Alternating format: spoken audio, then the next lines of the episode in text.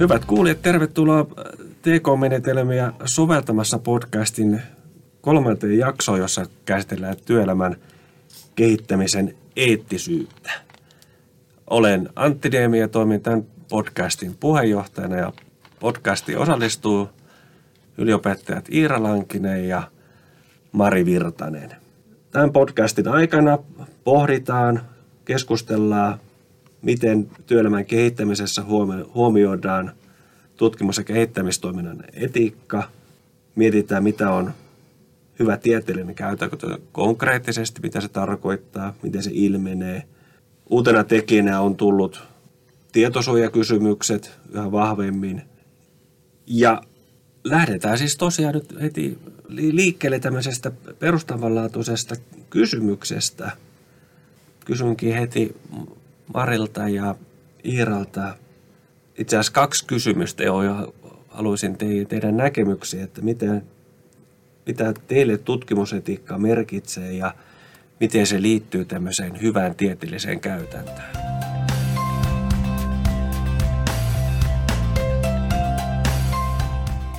No mä voisin aloittaa, aloittaa sanomalla, että, että, että mä näen, näen tämän sillä tavalla, että mitään tutkimus- tai kehittämistoimintaa ei voida tehdä, jos ei siellä taustalla näy se, se tota, mm, hyvä tieteellinen käytäntö. Mm. Eli ei, ei, ei voida tehdä tutkimustyötä, ei voida tehdä kehittämistyötä, jos ei se, se tota, tutkimusetiikka ole siinä mukana. Ja itse näen tutkimusetiikan siitä jo, kun me lähdetään miettimään sitä, sitä kehittämisen tutkimisen aihetta. Eli, eli, eli siinä vaiheessa pitää jo lähteä miettimään, että, että onko tässä tutkimus eettisesti olemassa jotain sellaista ristiriitaa, että voidaanko tätä aihetta ylipäätään tutkia tai kehittää. Ja, ja sitten se etiikka kulkee läpi sen, sen tutkimuksen kehittämisen sen tota, prosessin. Eli, eli se ei, ei saa olla mikään sellainen niin kuin päälle liimattu, että, että kirjoitetaan mm, kliseisesti, että, että tässä, tässä tutkimuksessa huomioidaan tutkimuseettisen neuvottelukunnan ohjeet hyvästä tieteellisestä käytännöstä, vaan se pitää ihan konkreettisesti näkyä sitten siinä, siinä tota, raportissa ja myös siinä ihan konkreettisessa tutkimustoiminnassa. Mm. Eli tämä on varmaan mulla niinku se semmoinen tausta-ajattelu, mitä, mitä mä haluan niinku vahvasti myös opiskelijoille tuoda esille, että et, et tutkimusetiikka täytyy näkyä siinä, siinä toiminnassa. Hienosti sanoit tuossa, että, että ei voi tehdä tutkimusta tai ei voi tehdä tutkimuksellista kehittämistä niin kuin miettimättä tätä tutkimusetiikkaa. Ja, ja mä tota, kun tiesin, että puhumme tästä aiheesta, niin kirjoitin isoilla kirjaimilla itselleni muistiin, että, että mitä se tarkoittaa mulle, että se, se koskee kaikkea tekemistä. Hmm. Että se on, että tehdään tarkasti ja luotettavasti ja läpinäkyvästi jokaisessa vaiheessa, siitä ideointivaiheesta niin, niin sitten tuotoksen raportointiin. Ja, että se on jokaisessa vaiheessa mukana.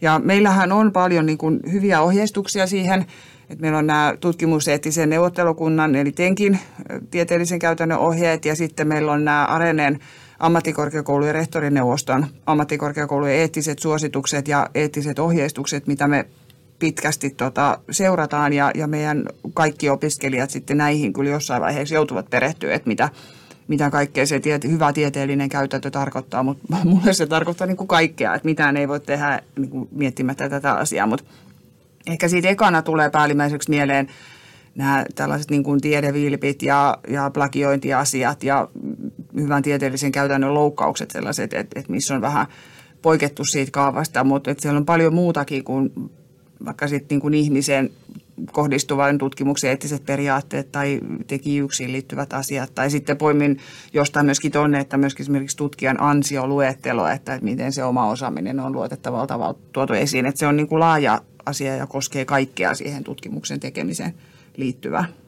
Mm, hyviä huomioita, eli tosiaan tuota, jos jonkinnäköistä yhteenvetoa tästä tähän kysymykseen liittyen, niin tosiaan lähtee tutkimusetiikka jo sieltä aiheen valinnasta, ilmiön, ilmiöstä tarkastelusta.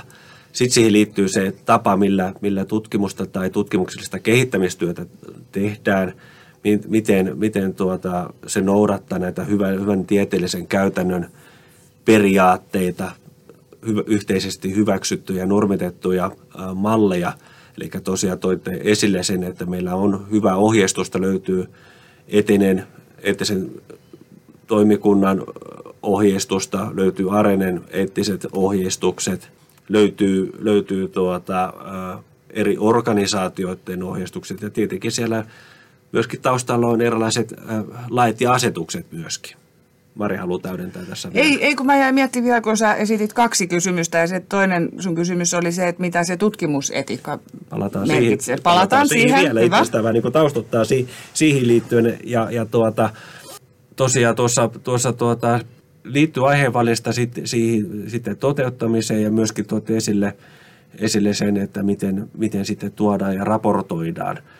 Ja tässä on hyvä huomioida tietysti se, että se liittyy siihen niin kuin tieteellinen käytäntö siihen tutkimuksen toteuttamiseen, mutta myöskin sitten tämä, että miten se eri organisaatiossa näyttäytyy. Ja, ja tuota, niin, mitä se tutkimusetiikka merkitsee? Vähän toittekin esille ajatuksia siitä, mutta haluatko Mari täydentää vielä?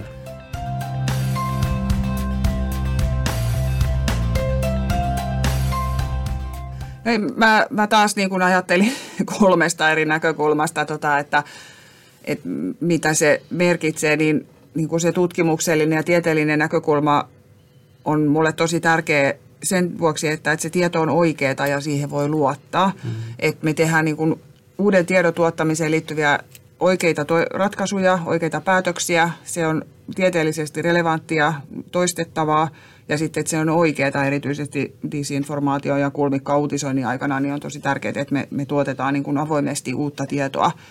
Sitten menetelmällisestä näkökulmasta, niin, niin että se on hyvä tapa niin kuin suunnitella, toteuttaa, raportoida. Se on läpinäkyvää raportointia. Aina muistan aiemmasta elämästä sen, että se mitä ei ole raportoitu, sitä ei ole tehty. Eli pyrittäisiin mm. siihen, niin kuin, että mahdollisimman avoimesti kerrotaan, että mitä tehtiin.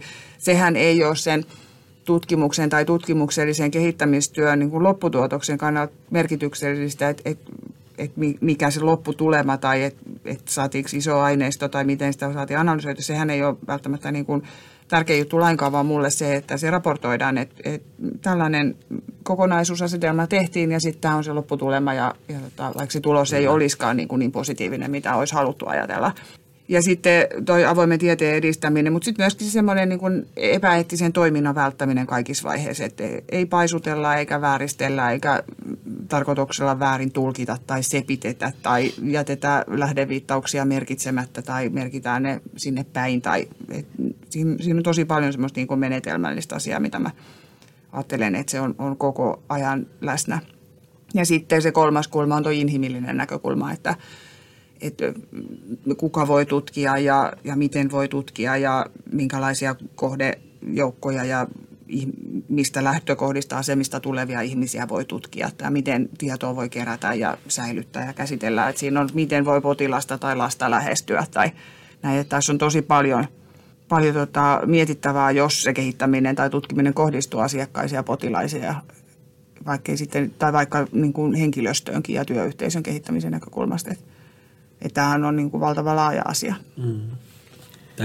Mä voisin vielä tuohon, tuohon tota, Mari nosti tosi tärkeitä asioita. Mä itse myös tätä asiaa pohdin niin kuin sen tutkijan ja tutkittavan näkökulmasta, eli, eli se tutkijan, tutkimuksen tekijän, opinnäytetyön tekijän vastuu siitä, että, että se tutkimus on eettisesti kestävää ihan käytännön esimerkkejä, juurikin esimerkiksi plagiointi tai itseplagiointikäsitteet, joita käydään paljon opiskelijoiden kanssa läpi. Eli, eli, eli, eli myös sit sellaista, että, että plagioin ymmärtämättä, että plagioin. Eli, eli ihan näiden lähdeviitteiden asianmukainen merkitseminen ja, ja sen toisen henkilön tekstin tuottamisen kunnioittaminen – muun muassa tällaisia asioita, mitä sen tutkimuksen tekijän pitää ottaa huomioon. Ihan siellä prosessin kaikissa vaiheissa, niin kuin mä aikaisemmin sanoin, että myös sieltä aiheen valinnasta lähtien. Ja sitten se tutkittavan näkökulma, että, että ketä me ylipäätään voidaan ottaa tutkimuksen kohteeksi.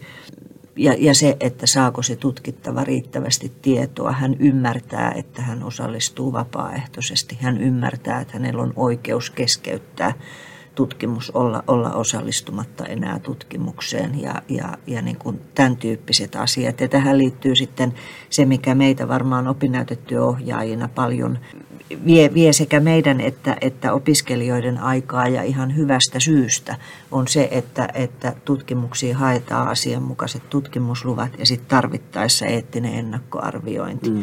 Eli meillä ei ole enää, enää sellaista tilannetta, että kohdeorganisaatio antaisi suullisesti luvan tutkia, tutkia tai kehittää omaa organisaatioa. Eli, eli me laitetaan siinä vaiheessa niin kuin jarrut päälle, että, että tarvitaan asianmukainen tutkimussuunnitelma, tarvitaan tutkimuslupa lupa ja, ja tarvittaessa sitten se eettinen ennakkoarviointi. Metropolia ammattikorkeakouluna on, on sitoutunut noudattamaan näitä, näitä tota, tutkimuseettisen neuvottelukunnan ohjeita, niin, niin sen mukaan me toki, toki toimitaan. Mutta tämä ehkä, ehkä tota, samaa, mitä Mari sanoi, niin vähän eri vinkkelistä tarkasteltuna, eli, eli mm. se tutkija ja tutkittavan näkökulmasta. Joo, kiitos. Jälleen, jälleen tosiaan tuota, toitte esille sen opiskelijan kautta tutkijan täytyy olla hyvin perehtynyt niin kuin kokonaisuutena tutkimusetiikkaa ja hyvää tieteelliseen käytäntöön. Alkutilanteesta sitten siihen lopputulemaan siinä niin kuin aiheen valinnasta, toteuttamisesta, raportointiin ja tosiaan toitte esille myöskin tämän vahvasti tämän, tämän tuota, plagiointiin liittyvät tekijät, eli tosiaan se huoneiden aineiston käsittely, lähteenmerkinnät ynnä muut viitaukset on, on, on näinä päivinä, jolloin paljon tietoakin on saatavilla, saatavilla ja hyödynnettävissä, niin tämän merkitys on noussut tosi, tosi tär, tärkeäksi. Tuossa tuota, nostaisin vielä, vielä Iira puhukin tuosta tutkimuslupaprosesseista ja, ja tutkittavien tiedonsaannin varmentamisesta ja, ja huolellisesta ä, informoinnista ja, ja suostumusten saamisesta. Onko teillä jotakin huomioita tästä eri organisaatiosta, jossa me tehdään työelämän kehittämistyötä tutkimusta? Että onko mitä opiskelu on hyvä huomiota, kun, kun lähtee suorittamaan tutkimusta tai työelämän kehittämisen toimintaa kyseisessä organisaatiossa, niin mitkä on ensimmäiset stepit nimenomaan sen organisaation tai lupaprosessin näkökulmasta, että mitä opiskelijan täytyisi ottaa huomioon? Ollaanko nyt siinä vaiheessa joku se tutkimussuunnitelma sitä luvan hakemista varten on ikään kuin jo niin valmiina ja sitten lähdetään, vai siinä vaiheessa, kun vielä mietitään, että minkälaisia asioita tässä ehkä siinä vaiheessa, että mitä pitää ja, miettiä. molemmat, molemmat tulokulmat. Jos... Niin, niin, tämähän on siis sellainen asia, mitä mä niin kuin aina kaikkien opiskelijoiden kanssahan tätä käydään aika paljonkin läpi, että kun mennään sinne työyhteisöön, niin ensinnäkin se, että, että siellä työyhteisössä se kehittämistyö ei lähde liikkeelle ennen kuin se tutkimuslupa on hyväksytty. Mm-hmm. Ja sen jälkeen voidaan sitten ruveta tekemään niitä käytännön toimia sen suunnitelman mukaisesti. Ja sitten siellä ke- tyypillisesti kerätään jotain tietoa. Äh, se voi olla haastatteluaineistoa, se voi olla kyselylomaketta, se voi olla videota, ääntä. Se, se niin kuin voi sisältää yksilöiviä henkilötietoja, millä, millä nämä haastateltavat esimerkiksi siinä aineistoissa tunnistetaan. Ja tämä on yksi sellainen asia, mistä me puhutaan niin kuin aina, että, että mitä tietoa kannattaa kerätä ja kerätään vaan se tieto, mikä tarvitaan sitä kehittämistyötä varten. Että ei kerätä huvin vuoksi niin kuin kaikenlaista, vaan niin kuin tosi tarkasti mietitään, että tarvitaanko yksilöitä tunnisteita, tarvitaanko nimeä, ikää, sähköpostiosoitetta tai jotain sellaista, mikä kytkee sitten sen yksittäisen henkilön siihen, siihen syntyvään henkilörekisteriin. Et, et jotenkin se ehkä tulee aina vähän yllätyksenäkin se, että jos tekee haastattelun eikä kerää mitään tunnistetietoja, niin silti ihmisen ääni on yksilöivää henkilötietoa, joka muodostaa sen henkilörekisterin. Ja, ja se pitää kirjoittaa siihen tietoiseen suostumukseen. Se tietoinen suostumus on mun myöskin tosi tärkeä siinä, että just molemmat puhuitte sitä, että jo, että, että miten se informoidaan se tutkittavaa ja sitten hänen on tietoinen suostumus ja hän allekirjoittaa, hän sitoutuu siihen tutkimukseen ja tietää, että hänen yksilöivää henkilötietoa, kuten ääntä vaikka kerätään ja miten sitä käsitellään näin. Mutta mun suosikki näistä on, on ehdottomasti toi, että että sillä osallistujalla on, on oikeus tulla unohdetuksi. Ja se pitää jossain kohdassa niin kuin muistaa, muistaa sinne kirjoittaa tai sanoa, että, että, että jos sä osallistut tähän tutkimukseen, niin sulla on aina oikeus keskeyttää ja se ei tule vaikuttaa sun jatkokohteluun eikä mihinkään. Ja, ja sitten mietitään, että no miten sen sitten saa sieltä pois. Mm-hmm. Ja näin, että aika vähän niitä, niitä tulee, mutta että se, se on tuon GDPR myötä tullut niin kuin ajateltavaksi, että, että miten ihmisellä on oikeus tulla unohdetuksi. Että on tässä tosi monta, monta juttua, mitä, mitä siellä, mutta se, että onko se organisaatiokohtainen, niin, niin mä ajattelin, että tämä koskee niin kuin kaikkia.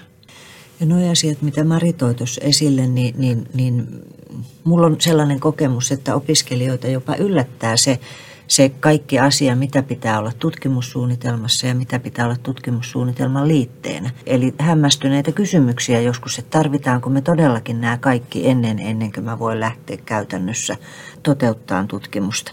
Ja Mari toi esille se, että tutkimussuunnitelma pitää olla valmiina ennen kuin opinnäytetyötä lähdetään ylipäätään toteuttaa. Meidän puolelta eli, eli oman ohjaajan puolelta se tutkimussuunnitelma pitää olla hyväksytty. Eli tutkimuslupaa ei anota ennen kuin, ennen kuin tämä prosessi on mm. sitten meidän puolelta valmis.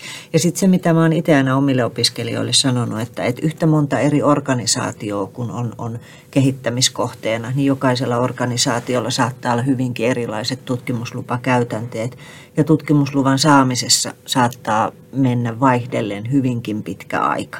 Ja sitten jos me tarvitaan eettis, eettistä ennakkoarviointia, niin sitten pitää varautua viikkojen, kuukausien, kuukausien niin kuin Eli, eli ei ole tutkimuslupa ja, ja eettinen ennakkoarviointi, ne ei ole sama asia, vaan, vaan on sitten kaksi erilaista prosessia. Eli, eli jo sitäkin kautta, kun miettii, että ketä lähtee tutkimaan. Eli jos meillä on esimerkiksi tilanne, että, että asiakkaita, potilaita, lapsia, vanhuksia – tai jollakin tavalla haavoittuvaa ryhmää, niin, niin pelkästään se tutkimuslupa ei, ei sieltä riitä. Ja nämä oli varmaan semmoisia tyypillisimmät, missä tarvitaan tosiaan eettistä ennakkoarviointia, kun on erilaiset niin kuin riskiryhmät niin sanotusti tarkastelukohteena. Joo, joo.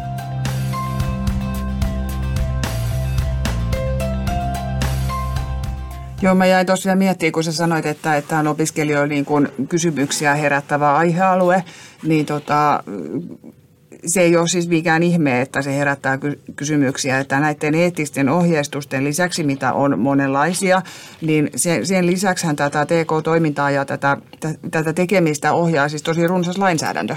Kyllä. Ja nyt, jota voidaan soveltaa myöskin opinnäytetöihin, että siellä on EU-tietosuoja-asetus, tietosuojalaki, laki potilaan asemasta oikeuksista, laki sosiaalihuollon asiakkaista asemasta oikeuksista, tekijänoikeuslaki ja hallintolaki ja oikeus yksityisyyden suoja. Ja sitten nuo eettiset ohjeistukset vielä päälle, niin, niin eihän se ole mikään ihme, että se tuntuu niin kuin isolta asialta, että sehän on. Kyllä. Ja se, mikä tuossa niin nousee esille, niin tosiaan se huolellinen ennakkovalmistelu ja aina se tutkimussuunnitelma täytyy olla tehtynä ennen tutkimusluvan hakemista ja tutkimusluvan hakeminen tapahtuu aina sen kyseisen organisaation prosessin mukaisesti, jotka saattaa olla vähän vaihtelevia, riippuen siitä organisaatiosta myöskin, että onko se yksityisen, onko se, se tota, kolmannen sektorin vai julkinen toimija ja, ja hyvin erityyppisiä, jotenkin samankaltaisuuksia niissä toki on löydettävissä, jos vaikka verrataan vaikka tässä lähialueella HUSin tutkimuslupaprosessia tai Helsingin kaupungin tutkimuslupaprosessia, mutta kaikissa on yhteisiä elementtejä. Pitää olla tutkimussuunnitelmat, täytyy olla tarvittavat liitteet, joita on esimerkiksi just nämä kaikki äh, tietoisen suostumuksen varmentaminen ja, ja puhuttiin jo tuosta näistä niin kuin tietosuojaan liittyvistä kysymyksistä, joita, jotka nyt oikeastaan lähdetään sitä vielä tässä lopuksi vielä hieman tarkastelemaan. Eli tosiaan tämä tietosuoja-asetus, GDPR, henkilötietojen käsittelyä koskeva sääntelevä laki, tuli kaikissa EU-maissa keväällä 2018, eli verrattain sinänsä tuore, tuore tekijä ja, ja tärkeä elementti tullut, tullut tässä tota, kaikki meidän toimintaa, toimintaa tutkimus- ja kehittämistoiminnassa. Ja olettu sitä, sitä sitten niin kuin huomioimaan tässä, tässä tota, opinnäytetöissä. Ja tämmöisenä niin kuin kysymyksenä teille, että mitä tämmöisen aloittelevan tutkijan tai – työelämän kehittäjän tai opinnäytetyön tekijän tulisi huomioida erityisesti GDPRn tai tietosuojan näkökulmasta?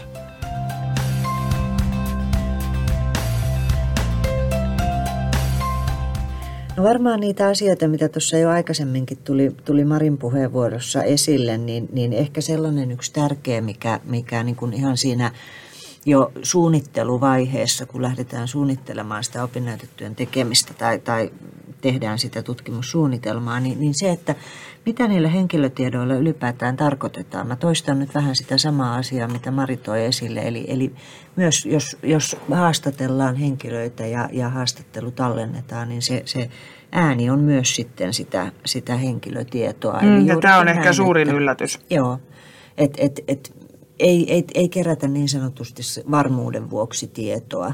Eli, eli mitä vähemmällä, vähemmällä sellaisella niin sanotulla turhalla tiedolla mm. päästään, niin sen, sen parempi. Mutta ylipäätään niin, niin tämä on sellainen asia, mihin mun mielestä niin kun taas niin kun opiskelijan pitää, pitää niin kun perehtyä huolella ja, ja toki ihan samalla tavalla kuin tutkimusetiikan ymmärtämisessä, niin myös sen, sen ohjaajan rooli, että, että meidän täytyy ohjata, ohjata opiskelijaa myös sitten oikean mm, tiedon äärelle, eli, eli, eli myös sitten kouluttajavastuu siinä, että, että, että, että opiskelija on riittävä, riittävä tietoymmärrys tai ainakin taho, mistä hän niitä asioita lähtee sitten selvittämään siihen omaan, omaan opinnäytetyöhön, se tutkimussuunnitelmaa. Ja kyllähän näitä paljon yhteistyössä siellä, siellä suunnitelmavaiheessa opiskelijoiden ja, ja ohjaajien kanssa mietitään. Ja, ja, ja se, mikä tuossa on, on tuota, Iiran huomioihin voisin lisätä vielä, että toki on hyvä, että monet organisaatiot ja itse asiassa kaikki meidän työelämäkumppanien organisaatiot myöskin aika hyvin ohjeistaa tähän tietosuojakysymyksiin ja, ja tuota, sitä tukea löytyy. löytyy. Et se on toki tämmöinen tärkeä elementti, mikä on tullut tuo tähän tarpeeseen ja, ja, ja nyt edetään, edetään tämän, tämän mukaisesti ja, ja tuota, eikä mullakaan ole tähän mitään sen kummempaa kuin se, että just että kerätään vaan se tieto, mikä perustellusti tarvitaan, ei kerätä mitään muuta ja sitten raportoidaan avoimesti kaikki se, mikä on tehty. Mm. Ja jos se ei ole raportoitu, niin oletetaan, että ei ole tehty.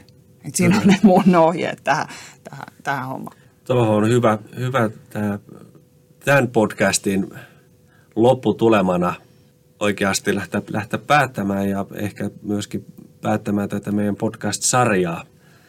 Ja kiittää, kiittää Maria, Maria ja Iiraa podcastiin osallistumisesta ja kiitän, kiitän Maria ja Iiraa, että on saanut olla teidän kanssanne tätä podcastia rakentamassa ja keskustelmassa tutkimusmenetelmien soveltamisesta ja minkä, miten, miten me tehdään, minkä tyyppisistä aihepiireistä, miten meillä on työelämäkumppanuudet siellä – miten me toteutamme, minkälaisia menetelmiä ja aineistoja hyödytetään, miten me varmennetaan kaikessa meidän toiminnassa, tutkimus- ja kehittämistoiminnassa toiminnan eettisyys. On sitten tutkimusetiikan näkökulmasta tai tietosuojan näkökulmasta tai, tai muista eettisistä tekijöistä tarkasteltuna. Kiitos. Teille on ollut mahtavaa tehdä mielekästä työtä ja hyvässä jengissä, niin mikä tässä on ollessa. Ja toivottavasti myöskin siellä linjan toisessa päässä olet saanut tästä itsellesi eväitä vähän TK-menetelmien soveltamiseen ja osaamisen kehittämiseen. Kiitos, tämä on ollut kiva. Myös Iira kiittää. Kiitoksia. Kiitos.